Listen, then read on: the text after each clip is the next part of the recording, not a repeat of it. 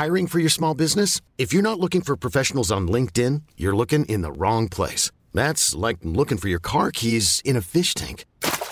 LinkedIn helps you hire professionals you can't find anywhere else, even those who aren't actively searching for a new job but might be open to the perfect role. In a given month, over 70% of LinkedIn users don't even visit other leading job sites. So start looking in the right place. With LinkedIn, you can hire professionals like a professional. Post your free job on linkedin.com slash achieve today.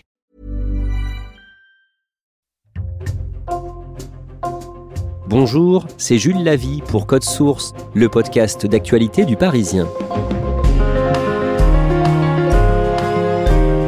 Il est devenu roi à 73 ans le jeudi 8 septembre, à la minute où sa mère, Élisabeth II, est morte. Avant d'accéder au trône britannique, Charles III aura patienté 70 ans et pendant cette période, il a longtemps été critiqué, jugé incapable, y compris par son ancienne épouse, Diana, d'assumer la fonction qui lui était promise. Code Source retrace sa vie aujourd'hui avec Charles de Saint-Sauveur, journaliste à la cellule Récit du Parisien. Le vendredi 9 septembre, à Londres, au palais de Buckingham, en fin de journée, Charles III va enregistrer son premier discours depuis qu'il est roi. Ça fait quand même 50 ans qu'il attend euh, ce moment. Euh, il l'attend et peut-être le redoute, puisqu'il signifie que sa mère euh, n'est plus de ce monde. L'enjeu pour lui, c'est déjà d'apparaître comme un roi. C'est-à-dire que les, les Anglais ne le connaissent que comme prince héritier. Il faut aussi qu'il se montre comme fils qui a perdu sa maman. Le chagrin, c'est important. En Angleterre, le cœur, ça compte énormément. Puis enfin, bah, il, doit être un père, le père d'une nation. Là, c'est vraiment un, un, défi pour lui parce que ça colle ou ça colle pas.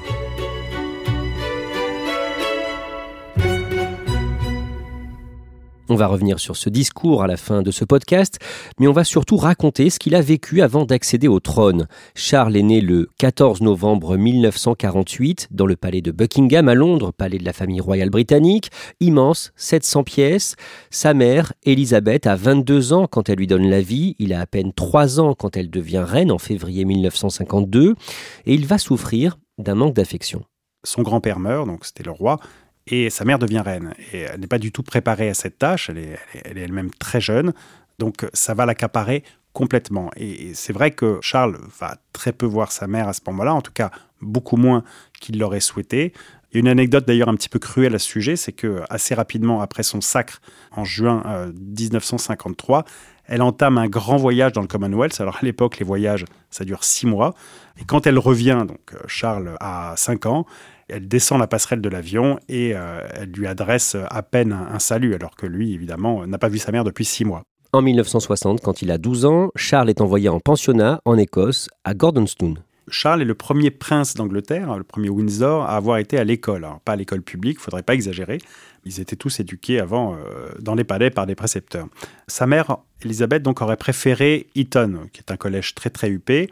Mais son père pense qu'il lui faut une éducation euh, un peu à la dure, comme lui-même l'a eu d'ailleurs euh, dans les années 1930. Alors, Gordonstoun, c'est un, pensionnat au nord-est de l'Écosse, des douches glacées été comme hiver, des brimades, voire des, des châtiments corporels, tout ça dans un confort extrêmement spartiate. Ça s'accorde très très peu au caractère de Charles, qui est euh, plutôt d'une nature sensible et, tourmentée. Enfin, en gros, il déteste cet endroit.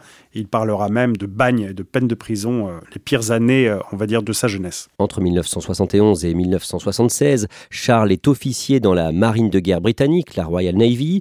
Il lance ensuite sa première organisation caritative. Côté cœur, il a rencontré en 1970 une jeune femme dont il est très amoureux, une certaine Camilla. Camilla Chand, donc, euh, qu'il rencontre lors d'un match de, polo. Alors, euh, la légende veut que ce soit elle qui l'ait abordé et qu'elle lui ait dit que leurs euh, arrière-grands-parents respectifs, alors le roi Édouard VII et son arrière-grand-mère, elle, qui était Alice Keppel, aient eu une relation. En fait, c'était la maîtresse officielle du roi. Elle lui a ajouté Fascinant, n'est-ce pas? On peut imaginer que Charles a été piqué, voire peut-être hameçonné. En tout cas, leur idylle naît très peu de temps après et elle va être passionnelle. D'un mot, il est impossible qu'il l'épouse. Pourquoi? Alors Camille Achande, euh, certes bien née, comme on dit dans ces milieux, mais c'est pas non plus une, elle n'est pas issue de la noblesse. Ça, c'est un problème. Il y en a un deuxième, c'est qu'elle a un passé. Ça veut dire que son bilan amoureux n'est pas totalement vierge, pour le dire autrement. Elle se marie en 1973 avec un autre homme. De son côté, le prince Charles multiplie les conquêtes, mais quand il a la trentaine, sa famille lui met la pression pour qu'il se marie et offre des héritiers à la couronne britannique.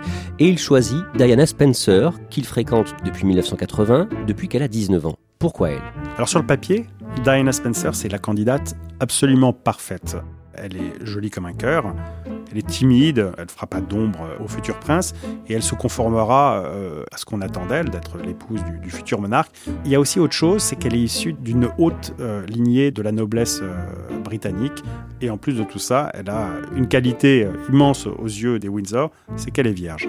Le mariage est célébré le 29 juillet 1981 dans la cathédrale Saint-Paul de Londres, un événement glamour suivi à la télé par des centaines de millions de spectateurs à travers le monde. Pas un seul instant du début à la fin ne s'est démenti l'enthousiasme, ne s'est démenti la ferveur d'une foule qui a rendu un témoignage d'affection exceptionnel à l'endroit de la famille royale.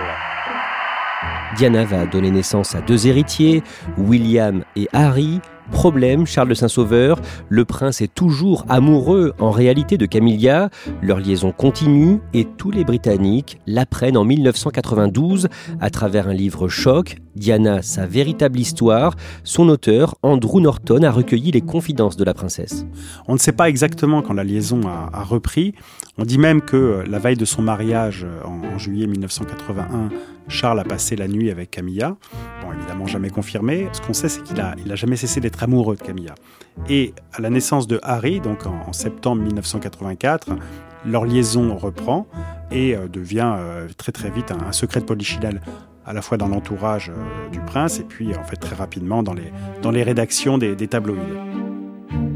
Charles et Diana se séparent la même année 92, le 9 décembre, et quelques jours plus tard, en janvier 93, un quotidien à scandale, le tabloïd The People, dévoile des enregistrements audio de conversations intimes, privées, entre Camilla et Charles. Ce sont des conversations extrêmement triviales. Il faut savoir que les deux amants euh, s'étaient choisi des noms de code pour essayer de, rester incognito. C'était Fred pour Charles et Gladys pour Camilla. Fred et, Gladys, donc, euh, ont, une espèce de, conversation euh, hautement sexuel. Alors Charles lui dit euh, dans la conversation qu'il rêve d'être dans son pantalon pour être au plus près d'elle. Et quand Camilla lui, demande s'il veut quand même pas être sa petite culotte, il va même plus loin en disant qu'il rêve de se muer en, en tampax. C'est très très très shocking, comme on dit en Grande-Bretagne. En 1994, le prince Charles se lâche au sujet de la famille royale dans un livre, sa biographie officielle. C'est une biographie qui est en fait une contre-offensive. Euh, on est en plein bashing euh, anti-Charles à ce moment-là. Il faut qu'il se défende, il faut qu'il donne sa version. Et là, dans ce livre, euh, ben, il se livre comme il se livre rarement. il parle de son éducation qui était difficile. Il parle du manque de tendresse de sa mère. Il parle de la rudesse, voire de la cruauté de son père. Et puis il dit aussi une chose qui est vraiment très importante, qui est que finalement l'opinion, les médias, sa famille l'ont obligé à épouser une femme qu'il n'aimait pas, Diana, et qu'il en a été très malheureux. Diana riposte l'année suivante, le lundi 20 novembre 1995. Elle accorde une interview exclusive à la BBC et elle évoque la liaison entre Charles et Camilla. What evidence did you have that their relationship was continuing even though you were married? A, woman's instinct is a very good one. Elle dit tout ça d'un sourire blessé, euh, donc qui va droit au cœur des Britanniques. C'est nous étions trois dans ce mariage, c'était un petit peu surpeuplé. Well, there were three of us in this marriage. Charles est immédiatement crucifié. Dans la même interview, Diana émet des doutes sur la capacité du prince Charles à régner un jour. Oui, et ce que Diana dit, c'est que euh, elle connaît son Charles en, quelque sorte, elle connaît sa nature, et elle sait qu'il aura du mal à s'adapter aux, aux, contraintes de la vie d'un monarque. Because I know the character, I would think that the top job, as I call it, would bring enormous limitations to him, and I don't know whether he could adapt to that. Le coup euh, est tellement dur que là, euh, la reine réclame immédiatement le divorce. Elle siffle la fin de la récré. À ce moment-là, beaucoup pensent que Charles ne régnera jamais. Ça a été beaucoup dit dans les médias que Charles ne régnerait jamais, que la couronne sauterait directement sur la tête de son fils William. Disons que ça a arrangé bien l'opinion publique qui détestait Charles à ce moment-là. Euh, mais en fait, il n'en a jamais été question. On, ne badine pas avec l'ordre dynastique. Et dans la tête d'Elisabeth, comme dans la tête des experts, jamais été question que Charles passe son tour en quelque sorte au profit de son fils. Le divorce de Charles et Diana est prononcé en 1996. Camilla, elle, a divorcé de son côté l'année précédente. Charles et Camilla sont donc libres de se marier ensemble en théorie, mais en pratique, c'est impossible. La reine ne le veut pas. Non, la reine ne le veut pas. Alors déjà, Camilla est détestée. Hein. c'est la sorcière, la briseuse de ménage. Mais elle est aussi persona non grata à Windsor. La, reine ne veut même pas qu'on prononce son nom en sa présence. C'est dire un petit peu le tort qu'on pense qu'elle a fait à la monarchie, qui est euh, effectivement assez impopulaire à ce moment-là. Pendant l'été 1997, le 17 juillet, Charles s'oppose ouvertement à sa mère, la reine. Il organise pour les 50 ans de Camilla une grande fête dans son manoir Highgrove House, à 200 km à l'ouest de Londres. Highgrove House, c'est à quelques kilomètres de la résidence de campagne de Camilla. Euh, donc, quand Charles l'acquiert euh, au début des années 80, lors de son mariage avec Diana, il y a déjà quelque part anguille sous roche. Donc, effectivement, euh, ils s'y sont beaucoup vus dès que Diana avait le dos tourné. Et là, il y a cette fête pour les 50 ans de Camilla qui est une sorte de déclaration de guerre de Charles à sa mère, mais aussi à l'opinion en quelque sorte. C'est-à-dire que vraiment, il va falloir faire avec. Madame, Monsieur, bonjour. La princesse de Galles, Lady Di, est morte cette nuit à Paris. Quelques semaines plus tard, le 31 août, Diana meurt à 36 ans dans un accident de la route à Paris sous le pont de l'Alma, alors qu'elle était poursuivie par des photographes à moto.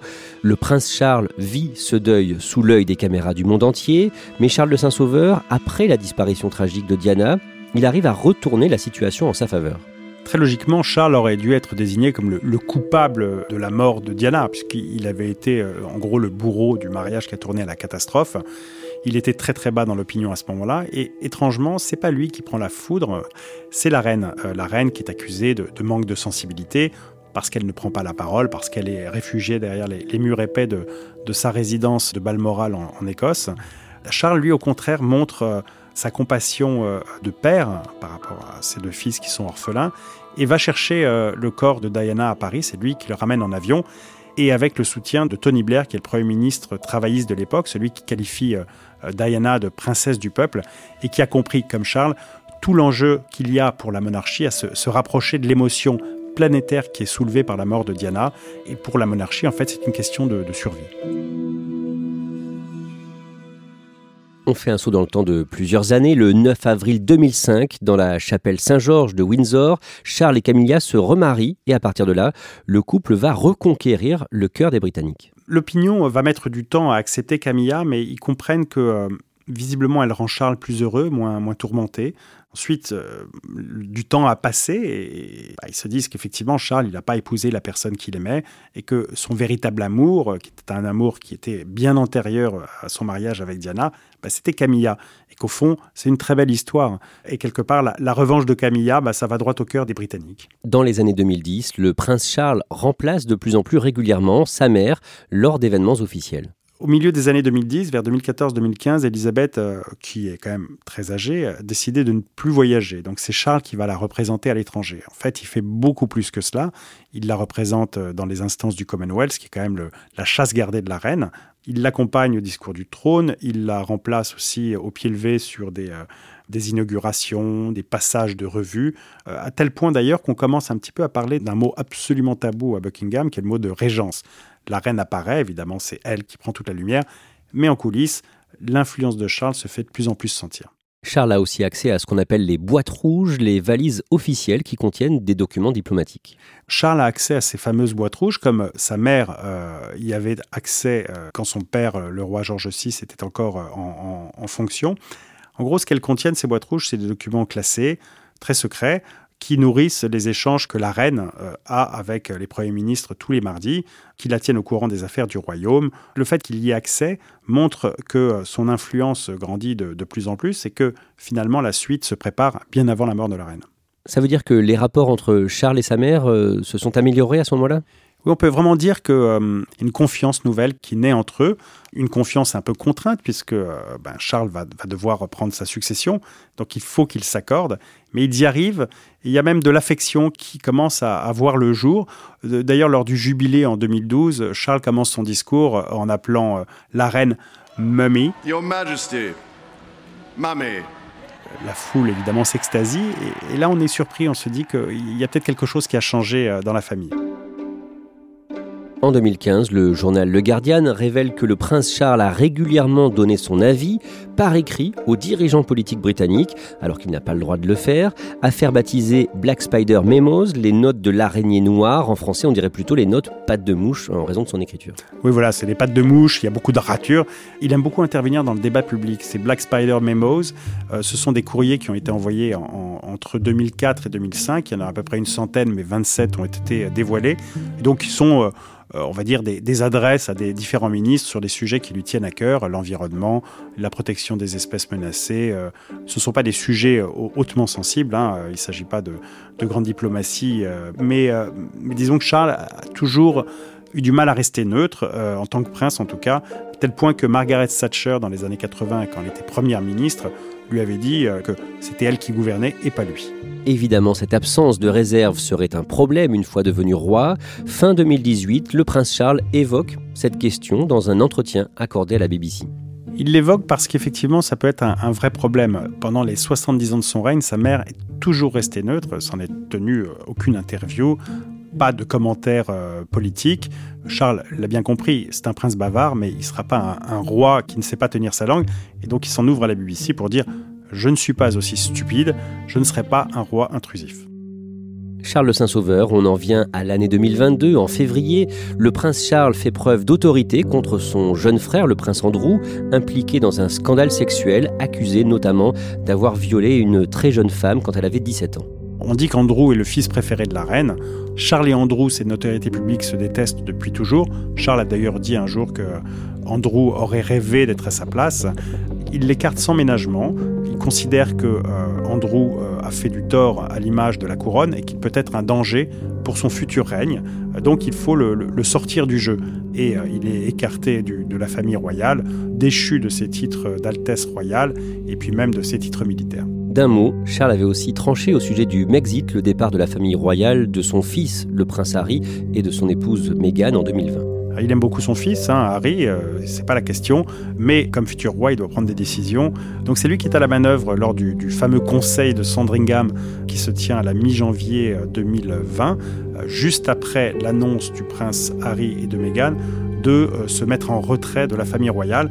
Et là, alors, il tranche dans le vif, et avec les conseillers, en gros, il acte du fait qu'ils ne seront plus effectivement ni membres actifs de la famille royale, ni même Altesse royale.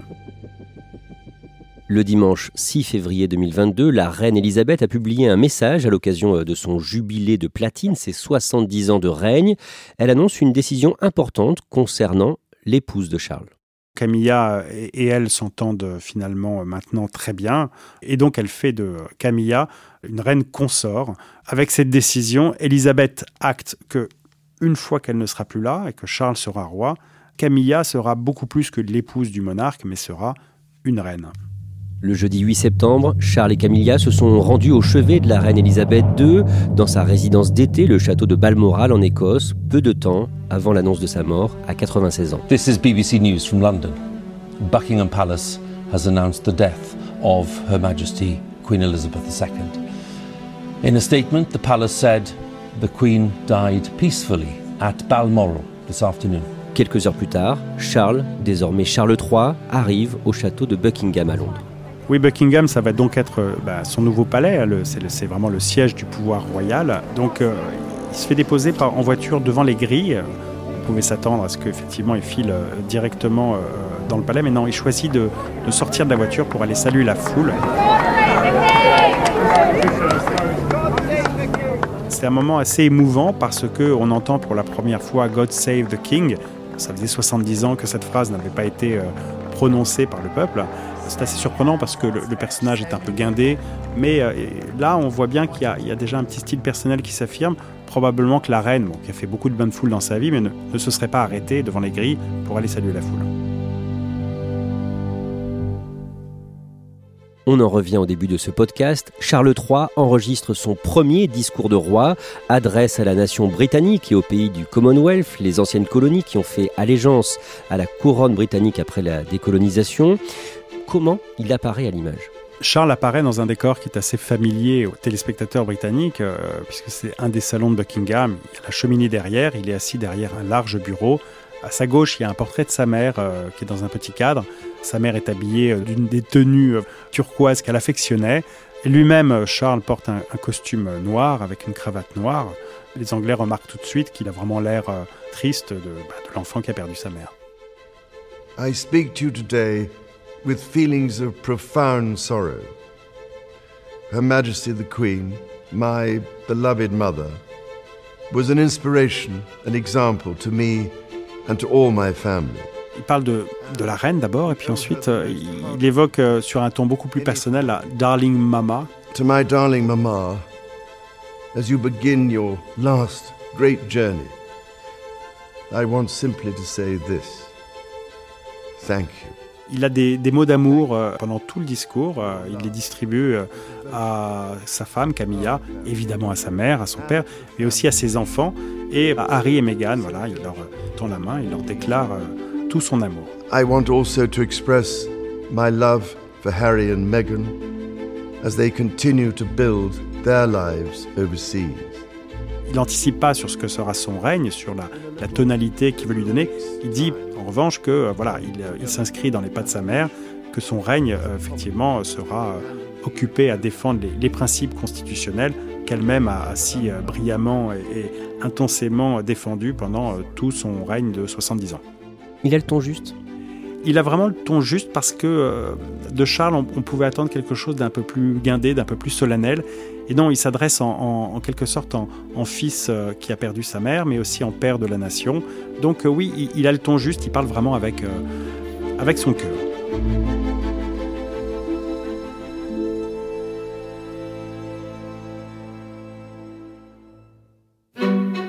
Charles le Saint-Sauveur, est-ce que Charles III peut être à la hauteur de la fonction? Est-ce qu'il peut être un bon roi pour les Britanniques? Le grand défi de Charles, c'est vraiment la cohésion du, du royaume. Est-ce qu'à la fin de son règne, le Royaume-Uni sera toujours aussi uni, sachant que l'Écosse a manifesté des volontés euh, sécessionnistes? Pareil pour le Commonwealth, il y a des États qui ont déjà annoncé qu'ils euh, ne souhaitaient plus en être. Tant que sa mère était là, ses revendications étaient euh, non pas éteintes, mais enfin en tout cas un peu assourdies. Avec l'avènement de Charles, évidemment, ce sera autre chose. Mais on peut dire vraiment que les Windsor, enfin la monarchie britannique est solidement arrimée à son trône, que les choses ont été bien faites, bien préparées, que le temps des tempêtes est un petit peu passé. Tout ça paraît sur des rails. Après, évidemment, tout peut arriver.